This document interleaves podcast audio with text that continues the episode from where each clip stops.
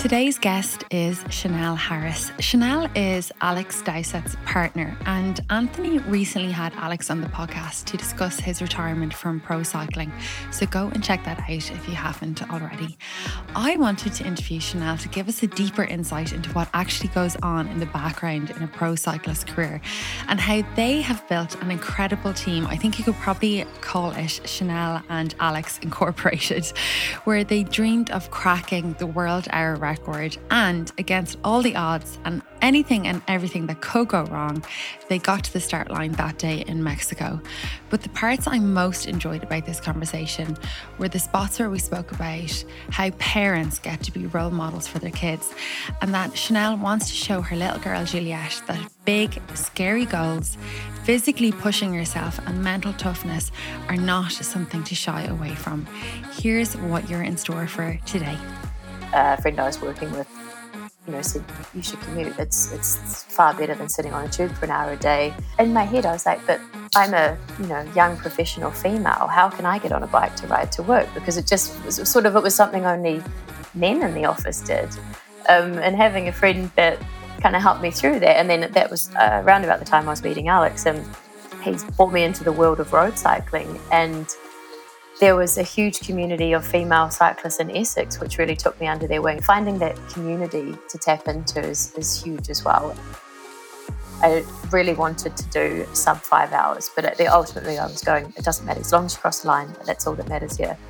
And my time when I crossed was 5.00.00. so, because that was the kind of standard of beauty that I And it's been a massive shift just to even go, actually, this is your natural hair state and it's lovely. And why don't you, you know, just, and I'm starting to see more girls with curly hair embracing that and, and bigger bodies and bigger bodies in sport. So I think exactly that the more you see it, the more you normalize it, the more you normalize it, the more you go, actually, that could be me.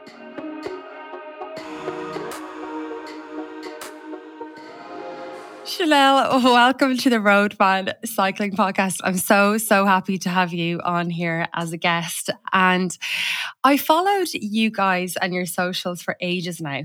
And uh, I have to say that you and Alex seem like this cycling powerhouse, you know, this wonder team.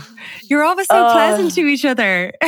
isn't social media an awful little hellhole to go down where you see this little little 0.01% glimpse? Um, we definitely, you know, we're not we're not recording when we're arguing or bickering with each other and posting about that. But that's really kind. Thank you. no, it is. It's really cool. And you've the pair of you have had some amazing achievements. Obviously, Alex is world class cyclist. You have navigated social media, his retirement, and building a whole other platform. And you've had a, a baby, you know, and then you've attacked the hour record. And I want to get into all of that in a couple of minutes. But I'm really impressed at your sporting achievements and really I'm like, do I, I get athlete status now? If yes, I, of course. I call myself an athlete? it's kind of like osmosis. You're like athlete adjacent. That's that's kind of how I feel with Anthony as well. yeah. So you recently did the London Marathon. Tell me all about it. So I'll obviously I'll just drop in there because the marathon was a sort of subsequent thing that I picked up after doing the Ironman in August last year. And the whole reason I even did Ironman in the first place was because it's always been a bucket list to do a marathon. Um, I'm not. I, am trying to reframe my language, and I, instead of starting things like I'm not a runner, but I hadn't particularly enjoyed running for any part of my life. I used to sit and cry the night before school cross country. Like running has just not been something I've ever been super interested in. But there was something about the challenge of uh, doing something you hate and training towards it. Um, and then off the back of actually doing Ironman, I kind of knew, okay, I wonder what it would be like to do something as a solo discipline. Uh, the opportunity came up as part of our work within Little Bleeders, which is obviously the haemophilia, haemophilia charity that Alex started, and the Haemophilia Society. And we didn't uh, we didn't have long to prepare, which kind of made it more fun in a way. You know, diamonds are made under pressure. but we got told that we had a spot in it in January, which was just as we were preparing to to leave Europe and come back to the UK permanently. Um, so we're sort of in the midst of Alex's retirement as well. He was just discovering how to drink beer properly and skiing, and so it all it's all just uh, it, it, the opportunity came. Um, we took it with both hands and training for it as well because the the whole training January, February, March, and most of April we were still in Andorra on the ski field. Um, so it made it quite fun, but it was something. It was actually the first sporting event we've done together, and that was quite neat after six years of supporting each other in various bits and pieces, mostly myself with Alex. But uh, to do something together was was quite fun. It was a really nice entry point into this next phase of our life. It's pretty cool, and I think um, a lot of people. I've run a couple of marathons, very, I, and I use the word running very loosely as well. I got around to uh, two marathons, and I think people can start training too soon for something like that. So maybe you were, you know, you kind of hit the sweet spot. Yeah, I mean, I'm I'm team slug. I, I, I exactly as you. I sort of running loosely. I, I plodded my way around, but I do think had there been a huge lead up to it, I probably mm. would have, I don't know, not enjoyed it as much or overthought it or really committed. I went in quite loosely with, I would, I really wanted to do sub five hours, but ultimately I was going, it doesn't matter as long as you cross the line, that's all that matters here. And my time when I crossed was 5.00 0.00. Oh, that doesn't so, count. You're not so, 5.1 or anything. It's you you did it. You hit it. So I can't say I can't say sub 5, but so And then how did that work? Seeing as you had already done the Ironman, you'd already, you know, trained to run marathon distance. So were you now coaching Alex? Were you giving him the nutrition advice? Was he how is he taking it? oh, it was funny though because running was a running was a completely new sport for him. Like right from he was starting from scratch. Uh, he spent his entire life, you know, avoiding running, um, avoiding any kind of additional walking, and he we were lucky. Uh, good friends of ours, uh, Mike and Ellie Woods, they have a running coaching company, so we had very good advice from people who were actually in the professional running world prior to coming to cycling. So he started out with just like a four minute run, um, and he did that for I think a month, and then built onto that. Followed Mike's advice. I every now and again was just giving kind of pointers on you know what to maybe what to wear, but in terms of nutrition, he had all the he had the heart rate strap and the watch, and he was the planner and the data. Whereas I was like, the great thing about running is you just put your shoes on and go. It's not the same faff as getting out the door with a bike. it's just not the cycling mindset at all, though, is it? I went no. Anthony. Anthony again. He doesn't run really. He's pure cyclist, but we went. He went in to get fitted for running shoes about a year ago, and they had one of the treadmills where they, you know, they video your, yeah. your running gait and Anthony apparently has perfect running gait. So I was like, oh, you can't even let me have this. I know. I think what what killed me is that Alex's longest run before doing the marathon was 20 no it wasn't even 20 i think it was 18 kilometers and, and, he was like you know he felt he felt good doing that and i said oh you know look it's a there's a there's a big difference between 18 kilometers and 42 kilometers and i kind of felt like on the day he might go out too quick because you know he he in his mind had a time that he wanted to do and he's just so competitive it's not in his nature to to not relax into something. And I thought that in the second half of the marathon he would really struggle and that's where I would be sitting there smugly going like kind of I told you so. I told you so yes. and I saw a friend on the way back round and she's like oh Alex came through ages ago he's flying. And I was like what? And he crossed the line he was like yeah I felt great like felt great the whole way round just really enjoyed the whole experience. And I was sitting there going, I found that harder than Ironman. Like, I don't understand why have you taken to running like it's no absolutely no problem. So just athleticism. It definitely has to do with something like you mentioned at the beginning, this like reframing your the language and how you speak to yourself and this kind of positive resilience or inner monologue that athletes have that I think me and you as kind of Joe Soaps you know, we, we let those creeping doubts in constantly. And again, I think the guys just seem to have that, you know. What are you doing to kind of help with those kind of thoughts as you kind of get through marathons or Ironman?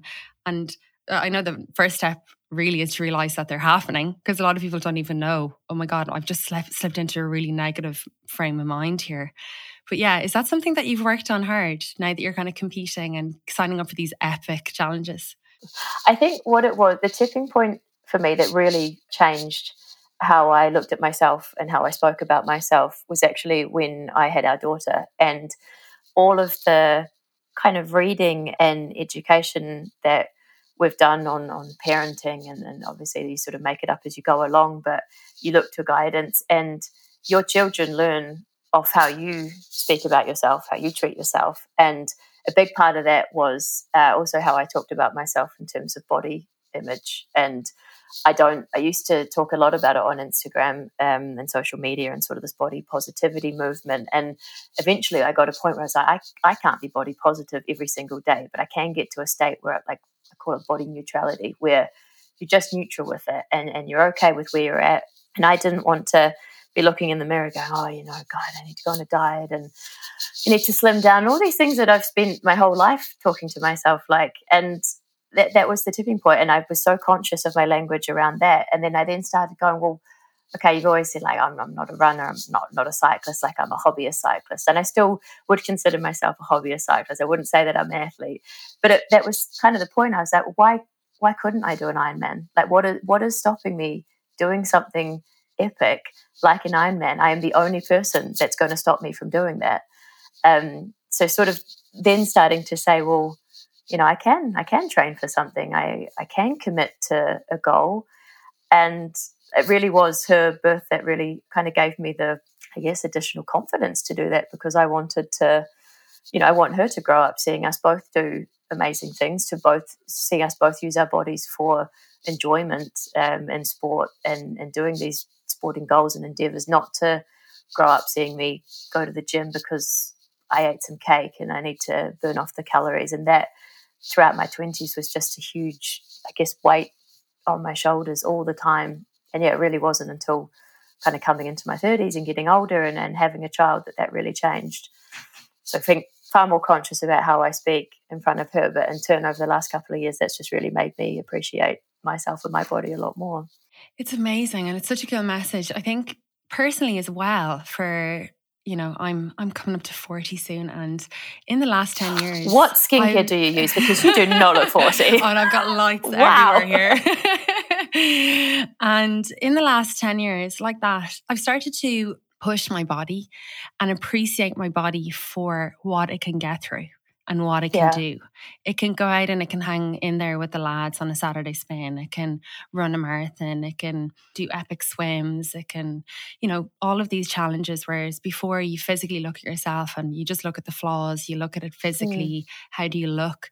But now, as you said, you start to appreciate, Jesus, my body is amazing. I've literally just put it through hell. Mm. And I'm able to get up the next day, go for a walk, so resilient and all of that, like pushing yourself through, pushing yourself through. Like yeah. it's, you know, if we could just like bottle that and post it back to my, put it in a time machine, post it back to myself, you know, 15 years ago. Oh, it's just the thing, isn't it? Hindsight's a wonderful mm. thing, but I think that mantra of like also if you don't use it, you lose it. And mm. I know the sort of fittest, healthiest, like my parents and grandparents have all been so active and and like have helped shape that. You know, your body's there to use it and, and enjoy it. You know, don't waste all this time and energy in being disappointed in it and, and not seeing it for actually what it can do. And again, I think birth helped in that and growing a human from scratch and then getting that human out. Uh, and that, I think yeah. I think it's speaking to a lot of women who have this I don't know this euphoric sense after birth and going wow like that was incredible that I that I you know my body did that um, you know God what like what else can it do mm-hmm. and it was actually it was a woman in my um, antenatal group who the babies were four or five weeks old and she was we're sort of talking about the the highs and lows of, of childbirth, and she said, "Look, you know, I've been, uh, you know, getting married and, and having a baby." She said, "All of these things are wonderful." But she said there is nothing as euphoric as crossing that Ironman line, and the way she spoke about it with such depth and intensity, and I was like, "God, you know, why, well, I want that, and why couldn't I do that?" So it just it's this far fetched, insane idea just really quickly became a reality. yeah, usually those ideas are kind of dreamed up over too many glasses of wine. You know, it's kind of like that's what I, when I was researching you and Alex for the podcast. I was like, this hour record, oh. there's definitely booze involved when they decided oh. to, to go for this. and that was um, there's a brilliant line in Alex's book, which is is coming out later later in the year, and it talked about the point of our life that we were at, and everything was really good. It was we were just in a very secure place with uh, his contract. He obviously had the Giro when we just had our daughter, and we were really content. And it, the sentence goes, and we went, you know, and we decided to go and ruin it all by holding an hour record in Mexico. And I was like, that's, that's it. yeah. Oh, life's too nice at the moment. Let's just pop that bomb down. and before I move on to the hour record, um, just to go back to kind of, you know, you seeing your your parents, your grandparents being very active. And similarly with me, my dad wasn't very active, but my mom was. We have a sport here in Ireland. I don't know if you're familiar with it called hurling. It's kind of like a, I actually uh, do know hurling. You do know it, okay? So you know it's absolutely it's mayhem and it's very yeah. aggressive. And I I grew up on the side of pitches, like from the time I could stand, I was there, and older kids remind me watching my mom play. I remember one game she was playing and they didn't wear helmets at the time. And she got her nose broken in the middle of the match. And oh. she came over to the sideline, blood everywhere. I think they put like two tampons up or something. She went back on, finished playing the game. Now, okay, that probably, you know, it's maybe a little bit of trauma around that. but it like really showed me this like mental, physical, emotional strength that mm. these role models you know, can show you, not just talking about it, going out and doing it, you know. and I'm really interested yeah. in getting girls into sports. And in Ireland in particular, we have a huge drop off in girls once they kind of get to adolescence. The numbers drop out of school, you know, drop out of yeah. sport eh, like oh, significantly. Oh, like yeah. It drops off a cliff. What do you think we can do differently? What can we do as people with social, you know, platforms or e- not even with a social platform, someone with, you know, a love and a passion of being active and showing young women, young guys, whoever you are, that it's an amazing lifestyle. Yeah, and I think that's important. Um, it's again something since having a daughter, I'm like, I, I hope she finds enjoyment in sport like I did. Um, I did gymnastics from the age of six and then when I wasn't enjoying it anymore, kind of at that point, the cliff, you know, the tipping point um, at 12, 13, I switched to trampolining because I'd become tired of doing gymnastics. I wasn't particularly good at it, but I was really committed to it. And I think I always credit having quite a busy schedule throughout my teen years is probably keeping me out of trouble because and the conversations I've had with Alex as well, you know, he was swimming and cycling all through his teen years and so he was going, I didn't want to, you know, for us, we didn't want to go out on a Saturday night because we had training on Sunday morning and makes you sound like a bit of a, I don't, not killjoy, but when you're committed to something and you're responsible for managing your time with it, that taught me huge amount all through university, through adult, like my, you know, working career, how to time manage, how to prioritize. And I hope Juliet finds that kind of commitment and that enjoyment in sport. And I would say like to get to stop that drop off from happening. It's like what's incentivizing. So for me, I had an amazing group of friends that were in that gymnastics and trampoline community when I was younger. I loved going to training. It was like a big social club. Um, so I think if you've got the connection of people that are there to keep you in it and you've got that enjoyment and you've got you get that sense of fulfillment if you're training towards something no matter what it is if it's your you know a swimming race, a running race, a gymnastics competition, if you can see yourself progress and get better at something, I think that it's huge life lessons. But again, if you don't have the support structure, if you don't have parents that are there to to support you into doing that, to gently encourage to, you know, the financial side of it, you know, they've got to pay for things. So if you don't have that support network, how are we then, you know, helping bridge that gap if there are young females who are wanting to do something, young females or males who are wanting to do something but can't? And we've had loads of conversations about that in cycling, and particularly the UK, like at grassroots level. How are children getting on bikes? How are they best supported to get on bikes? If they're coming from an area where no one rides a bike, mum and dad don't ride a bike, they can't afford a bike, who's going to teach them to ride a bike? They don't have streets to ride a bike. So there's loads of interesting kind of conversations, and there's loads of organisations and charities that are trying to help that, particularly in cycling. So I've completely gone off on a tangent here. I forgot your original question, which was how do we? and I don't have the answer to that. I know it's a million dollar question as well, isn't it? And everybody can kind of row in with their own opinions, and it is very difficult. And I do believe that social media has a big part to play in this that yeah look we can you know social media is you know gets a lot of slack for tots girls running around in you know bikinis guys with their tops off you know gym bros and stuff. But it is a brilliant tool to encourage people. We have a this uh, marketing campaign going on here in ireland for directed towards females.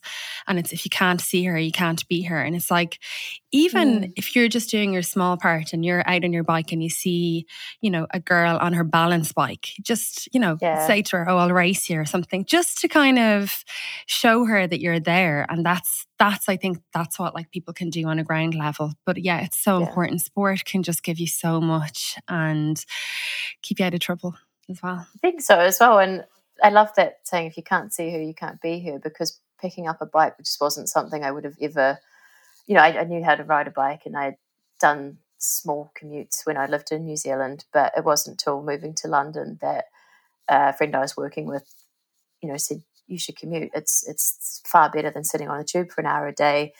And I was, and I in my head I was like, but I'm a you know young professional female. How can I get on a bike to ride to work? Because it just was sort of it was something only men in the office did.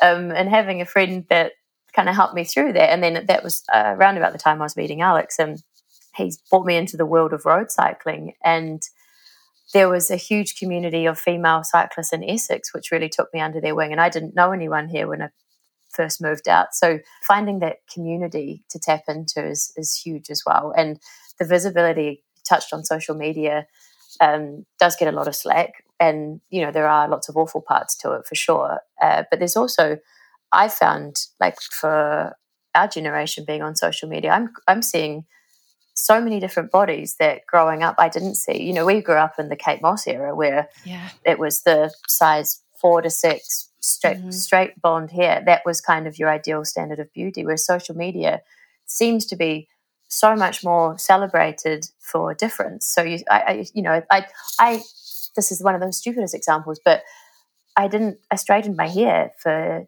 15 years because that was the kind of standard of beauty that I held. And it's been a massive shift just to even go, actually, this is your natural hair state and it's lovely. And why don't you, you know, just, and I'm starting to see more girls with curly hair embracing that and, and bigger bodies and bigger bodies in sport. So I think exactly that the more you see it, the more you normalize it, the more you normalize it, the more you go, actually, that could be me.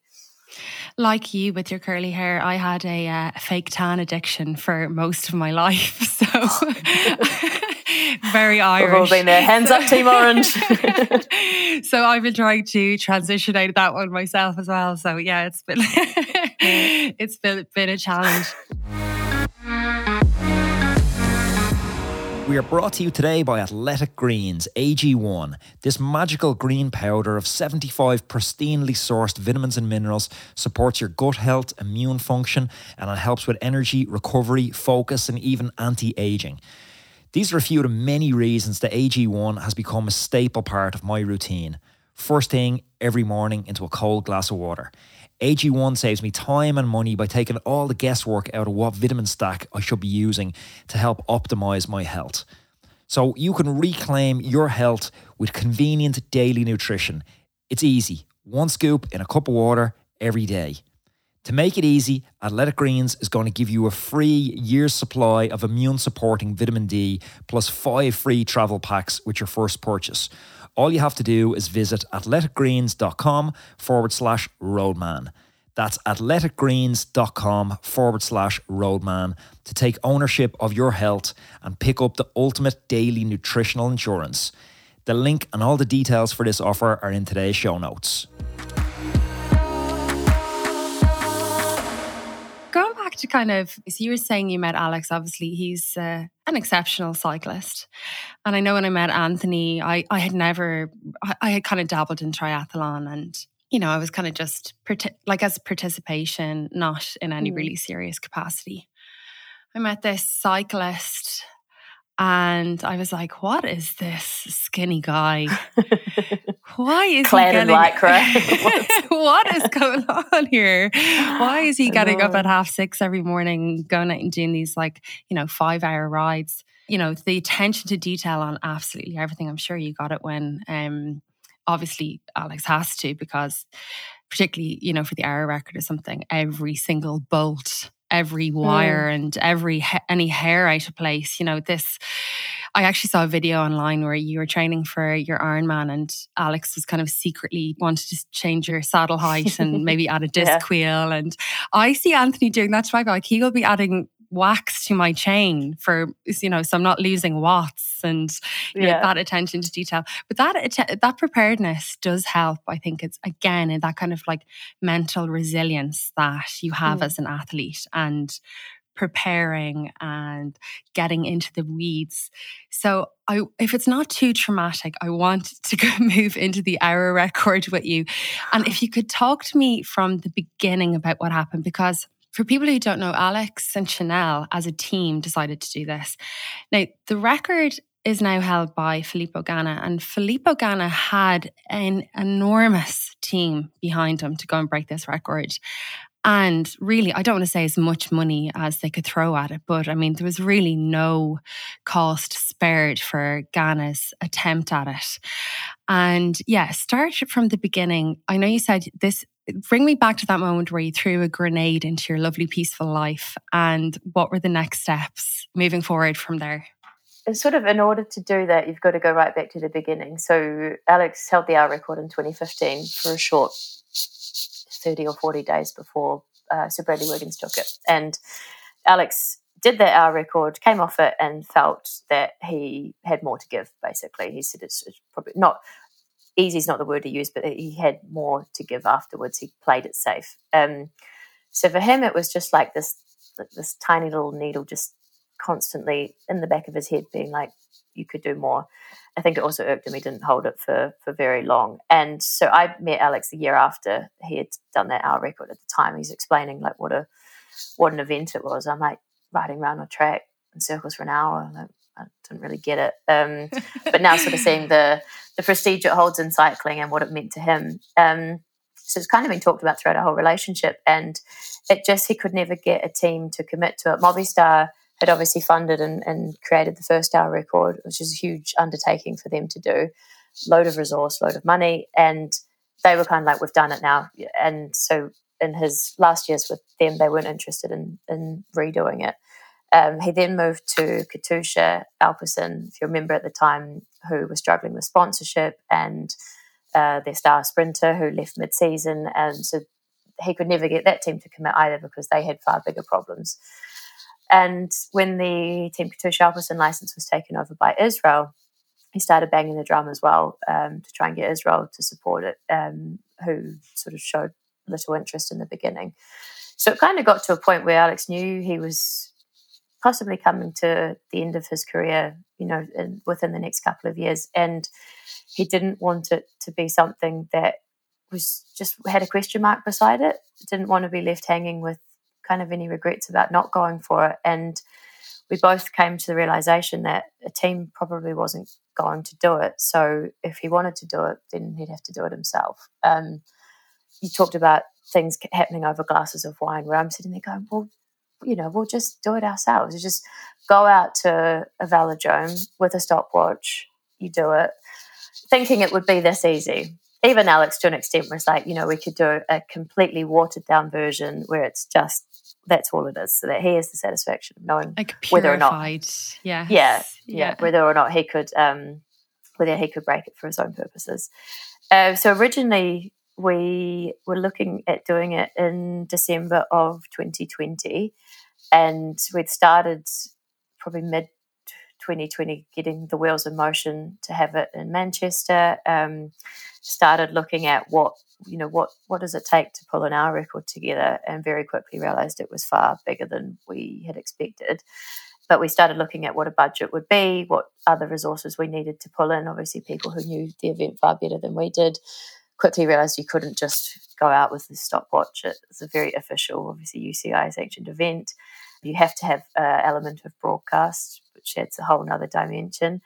Alex is going, I just want to ride my bike around it. I'm going, at this point, I'm, you know, still, um, I'm working about to go on maternity leave. We're, you know, I'm six months pregnant. Uh, Alex, in amongst all of this, is not sure where his future lies with Team Israel because um, they hadn't renewed his contract at that point. So it was all just, you know, all just really kind of taking shape. Uh, 2020 delivered us the gift of COVID, which meant that the original plans were kind of scrapped. They were getting off the ground, but there wasn't a huge kind of commitment that had taken place. Like we'd set the date, um, we'd started pulling sponsors in and having preliminary conversations with sponsors and getting things in place. Um, but COVID kind of took it off the um, off the page for a while, and then, like I say, we had Juliet. Uh, Alex had signed a contract with Team Israel for another two years, so things were in a really good place, and just unfinished business. So we thought, let's let's do it again. Uh, let's relook into it. Um, we couldn't do it in Manchester because the roof, I think, was being replaced, and Alex then said our, our altitude, maybe in Mexico, was going to be the fastest place and give him the best possible, you know, best possible way to break it. It just, it was the most enormous task we both undertook to try and find so over a hundred thousand pounds that we needed to to put this event on to kind of cover everything, you know, and that's was making we had to source everything ourselves. We had to find, you know, Alex had to find the fastest equipment, the fastest skin suit. He's doing this all amongst going to racing, training, trying to be a professional cyclist. The only way we could kind of bring on those amounts of funds was to take sponsorship and sponsorship you know you have an exchange for visibility we found sponsors didn't really want track signage they were more interested in alex's social media presence and the power that had so at the same time alex we were having to create content to put out um, to kind of pay for the hour record and the whole thing just was it was so stressful it was the probably biggest thing I've ever taken on. I'm so proud that we managed to do it. Um, I went into it quite naively, not realizing the impact that the lead up had had on Alex's just training and I guess general sense of well-being. Uh, we were working from sort of six, seven in the morning till 10, 11 o'clock at night. Juliet was in nursery far longer than we wanted her to be. We were taking the stresses of parenting, juggling work. Uh, my granddad died in amongst this. Like it was just, it was the most horrible sort of two months prior to it. But we got there. You know, we made it to the start line. I just, and and I'm glad that he had a crack at it, even though it wasn't successful. I'm glad that we got to that point where he could do it. I think the one thing I, that one that question mark he didn't want to have, I now have a question mark going. What? How different would it have been if he'd gone into it like the 2015 hour record, where all he had to do was show up at the velodrome? Mm. Yeah, and people it's it's hard to kind of explain when people are like well, what what was it that was so stressful about what was it that was so busy and i was like every single day different challenges were unfolding every single day you know and the sponsors we worked with were amazing they were brilliant but they all wanted quite different things uh, we mm-hmm. were dealing with marketing teams pr teams uh, alex is still doing the equipment front dealing with about you know 15 16 17 different people about bike components like all of those they just took time and energy, and we were just we were exhausted by the time we got to Mexico. Uh, but I'd say we had the most phenomenal team. We had we could only afford to kind of have a, a real skeleton team. We had so there were five of us, um, six including Juliet, with Michael Hutchinson. Um, She's team cheerleader. yeah, she was, and she bless her, she was great. Um, Alan Murchison, you know, people that did it for Mark Coyle, people that did it purely to they weren't in it for the money they were doing it for the event um, kind of the support mm. we actually had alan uh, on the podcast oh, last week so i was uh, looking through the the youtube stuff and i was like oh my god how many beeps how many yeah. beeps do i have to put in here for the swearing yeah. in the end he's i just great. left him i was like he's definitely a straight talker i love it he is he's like um, yeah, calls a spade a spade, as I'd say. Mitch is the kind of person like I don't know how he popped up in our life, but he's you know he's been such a great sounding board across so many different kind of areas, and we were really lucky that he was able to come out and support on the food side of it. He did so many other things, but yeah, it was a like I get almost like heart palpitations, kind of thinking back to it and talking through it and what it meant at the time, and just the the insane pressure that Alex was under and kind of what happened in the days afterwards as well. Um, he was left in Mex- he was left in Aguascalientes um, through a whole debacle that was happening with the team. Um, so we got the whole hour record team got on a flight to come back to the UK. Alex was sitting there just broken, you know, broken that he hadn't pulled this off, that he was left in this tiny city and was, you know, didn't know how he was getting home. We ended up having to pay our Airbnb host to pick him up and drive him the six hours through central Mexico to get him to Mexico City to try and get back on the flight with us. Like the kind of the stress didn't really end just afterwards. And I'll let he, goes into that in far more detail. But you kind of think, okay, the finish line, that's it. We can breathe a sigh of relief. And then you have more and more challenges to to get over even before you get home.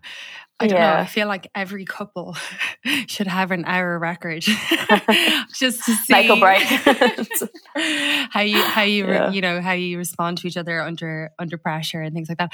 But the the one thing that really stuck out to me uh, that you said in one of your videos afterwards that you felt like Alex was at peace with it. You know, that, mm. as you said, that big question mark, he kind of had maybe a sense of calm about that he had gone out. And yes, it wasn't perfect. The circumstances weren't optimum. And I totally get that stress thing. Um, you know, it's of course it has a huge effect on your performance and your readiness for an event.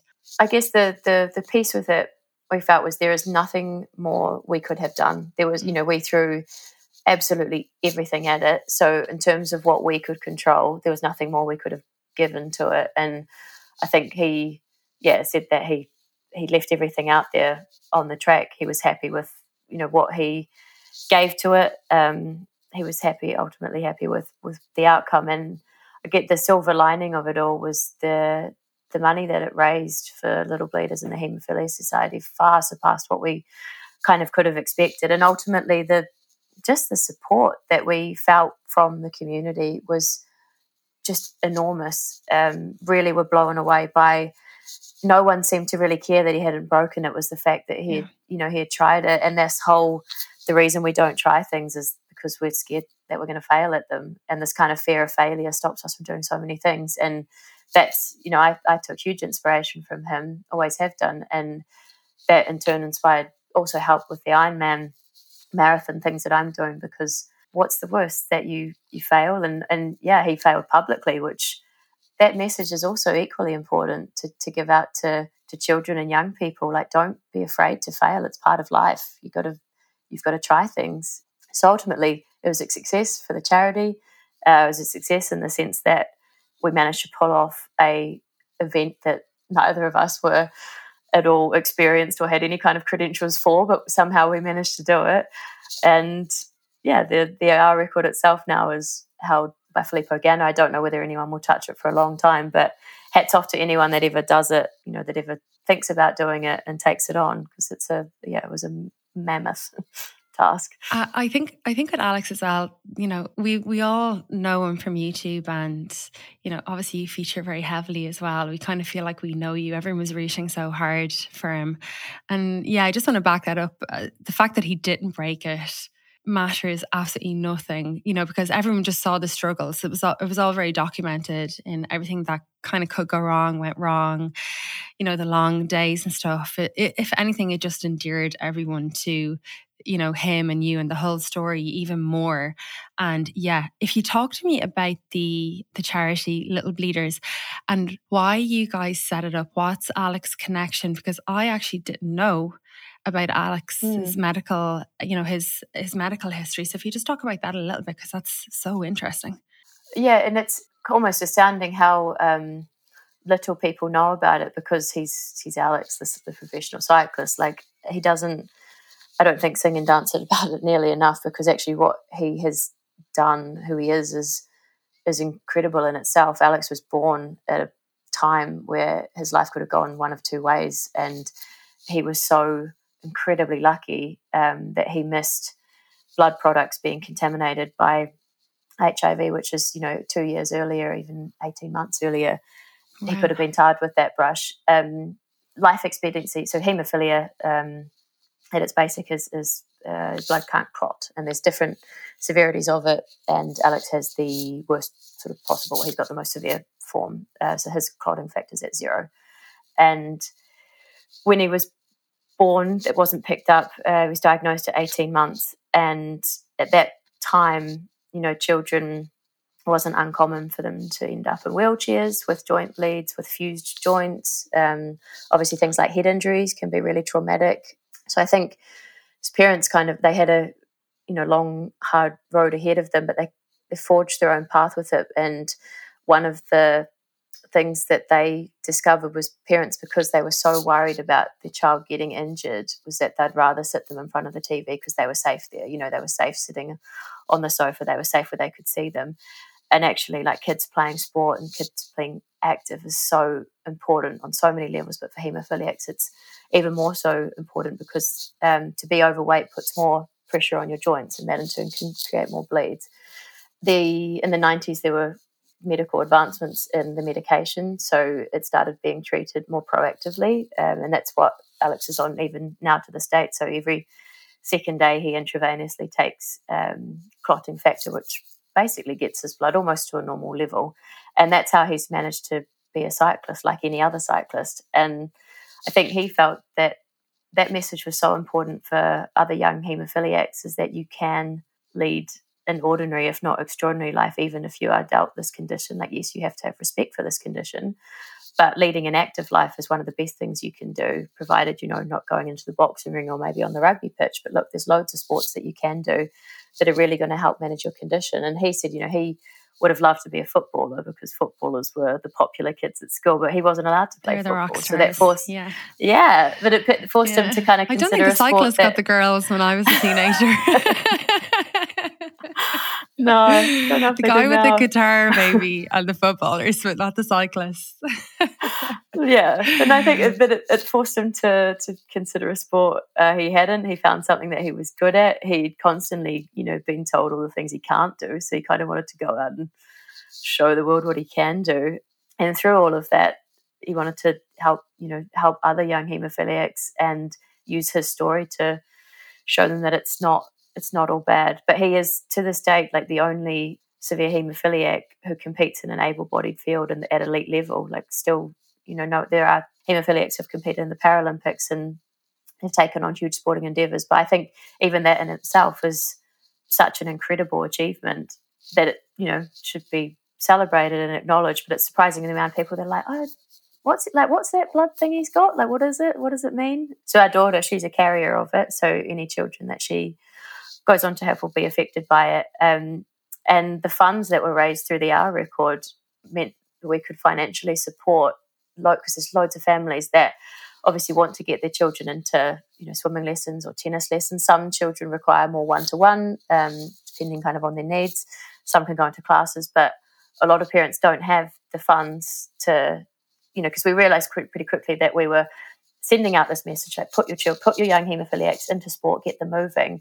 A lot of families are like, that's great, but you know, we're struggling just as a fam, just as it is. That's an additional cost to us. So, yeah, to date we've supported 67 families and given them the funding every term to be able to, you know, archery, badminton, swimming. We bought we've bought bikes, dance classes, rock climbing, so many different activities to help keep these kids active. And it's astounding the the feedback that families given and in turn that we can say to those anyone who donated to the hour record like that's what you've helped us achieve which is magic. Yeah it's amazing to see those like tangible kids mm. going to tennis going to dance and thinking wow you know and again it, it kind of goes back to that can't see me can't be me you know if mm. you've got hemophilia and you're kind of thinking okay I need to you know and maybe your parents maybe Alex's parents were rare in the fact that they maybe encouraged him to do sports but I know if I had a had a kid I'd be like, you know, 10 layers of cotton wool, you know? So I'm sure mm. it's hard to to kind of move on from that. But if parents and the kids are seeing somebody like Alex yeah. out there and performing at like these crazy levels, it's it's so so inspiring.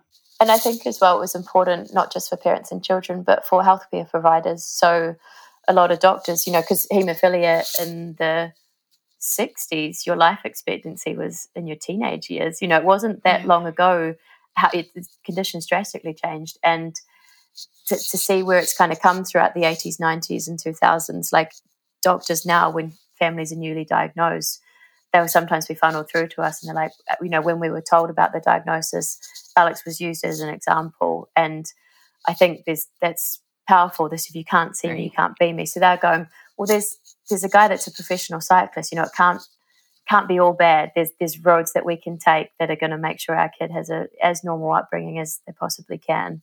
And so, kind of moving on from that again, and kind of what's next for you, like, is in your next big challenge. I mean, I'm thinking maybe we'll sign you up for ultra marathon with, you know, circumnavigate the the circumference of the earth or something. Because you you're not signing up, you're not messing, you're not signing up for like 10k runs or anything. You're going you're going for it. So, what's next on the calendar for you?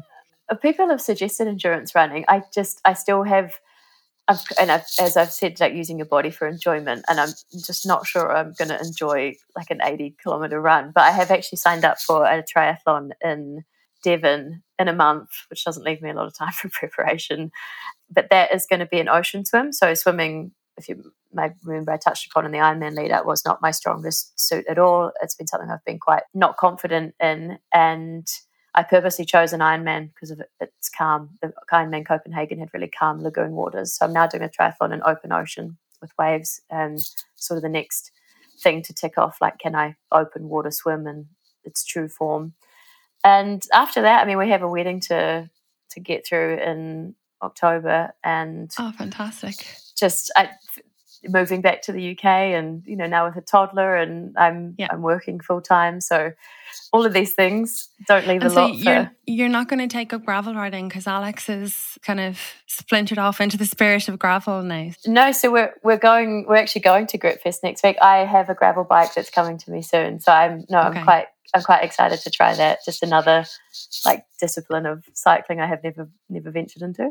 I am. I have a, a gravel bike and I am completely hooked. It is. Oh yeah, amazing. You love it.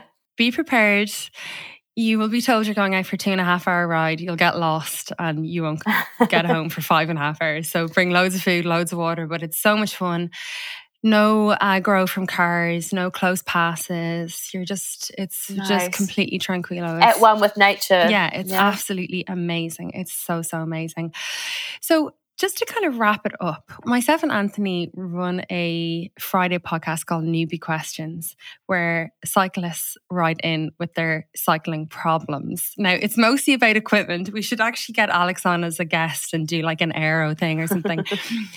but would you believe it or not, we get so many relationship questions. Oh, and oh, love that. so they'd be like, You become you know, like agony aunt yes, I can't exactly. It's like their partner isn't on board with their fitness. It's a tricky one because I think you know the average person will have a job like you. They'll have hmm. kids. Mm they'll have a house that need cleaning, they have dogs that need to get walked, and then you know the partner is expecting to kind of just skip out and spend like 10, 12 hours on the bike. Mm. And then what I noticed with Anthony when I first started going out with him is that you're you're missing social occasions, and you know you, you might have to miss the dinner with friends, and the diet has to be on point all of the time. This question literally comes in probably every week, at least three times. How do you think, as the space of a high performing athlete cope with that? Or how do you think alex has made the transition for you better you know as in brought you into his life or you know how mm. how do we how do these husbands or wives that are struggling to get their partners on board with their fitness goals how can we get them on side? How can we make that easier? I think it was probably i mean answer from the beginning stages which would have been you know it was it was alex's all-encompassing profession. It was his job. Um, so that was kind of one part of it. I'd say the part now and you know it was difficult when he was still professional athlete and i was still training trying to train for ironman is you've got to sit down and really map out the week your your expectations of each other your expectations of each other's time. And kind of just being like really honest with, I would say, like, I just don't feel like you've given me enough attention this week. Um. You know, so what are some what are some small things? You know, and just because he would be sometimes oblivious to it, and I'd be like, you know, I'm not asking for like date nights or loads and loads of time, but maybe we could sit and play Monopoly at some point, or you know, maybe we could um, go for that like 20 minute hike. I know you're not supposed to do additional exercise that's going to impact your training, but maybe we could just walk down to the stream that's at the bottom of the road. Um, but I think that kind of clear communication, which sounds really corny, goes a long way. and just being really honest. If you're not feeling like you've had enough attention or your needs haven't been met, then then say so. Don't build that up to a point of resentment. I guess an intern, like I was explaining why I was doing Ironman, like why it meant so much for me to do this, and that I needed his support and and different ways like that he could support me. So I would get up um, in the morning and my Garmin would be laid out, my water bottles filled, my shoes ready, my bike ready, kit laid out. Like that was such a lovely thing that he was doing for me. That's romance. That's romance when yeah. you're training for something. I think so, but in, in, turn, like because I I was sort of looking after more of the domestic side, and I just I don't know. I think in any kind of partnership, sometimes you're doing 50-50, sometimes it's 80-20, and as long as you've you know you're both on the same page with what you're giving and what's receiving, and knowing it's not a permanent state of being. I didn't. It's not a permanent state of being that it was going to be 80-20, but I think it's just it's that give and take, and I would say embrace it and try and join them as much as you can as well. Like get on board with it. Um, I know I've spoken to a couple of partners who've been in that position where they're like, I'm so sick of it. I just wish it would be over. And you know, it's taking up so much time. It's like he's having an affair with someone, but it's not. It's even worse because he's like the the lycra. And then I'm going, well, what, is there is there anything that can you go, you know, can you go on any rides? Or like when I swim at the lake at the moment, Alex will bring Juliet down and we'll have a picnic there. Is there a way to make it to integrate family time into that training so it's not such a isolated like this is my individual time? Is there a way that you can do it all together? Yeah, it's kind of tricky, isn't it? Because I think when you become cycling in particular, it can become almost obsessive. We've had so many. I think it could have been Alan Murchison who was on, and Anthony was kind of saying to him, "What advice would you give to you know leisure cyclists?" And his advice was, "Just chill. Like you're not a pro. Yeah. Don't let this ruin your marriage. Don't let it affect your relationship with your children or break the bank or get you into debt. Just kind of chill. I mean, the advice that I always go with is don't come home, tell me about your new personal best up the local climb. your other half probably yeah. doesn't want to hear about your FTP and things like that. And, you know, not if they don't understand it. If it's not part of their world, it's just like jargon. And I think it's more that, like, tell me how that made you feel. You know, if you come in the door bouncing and you're happy, that's an energy I'm going to take on and I'm thrilled for you. I don't, you know, FTPs and, and watts per kilo. I don't care about that. Like, just this, you know, like, let me buzzing with you. You did something great tonight. You've worked towards something that you've now fulfilled. That's awesome. Let's keep it simple, but just chill. just chill. And then also, of course, if Alex is into cycling, Chanel is into knitting or fishing. Go and do that with the other person. Go to the theatre, do yeah. something like that.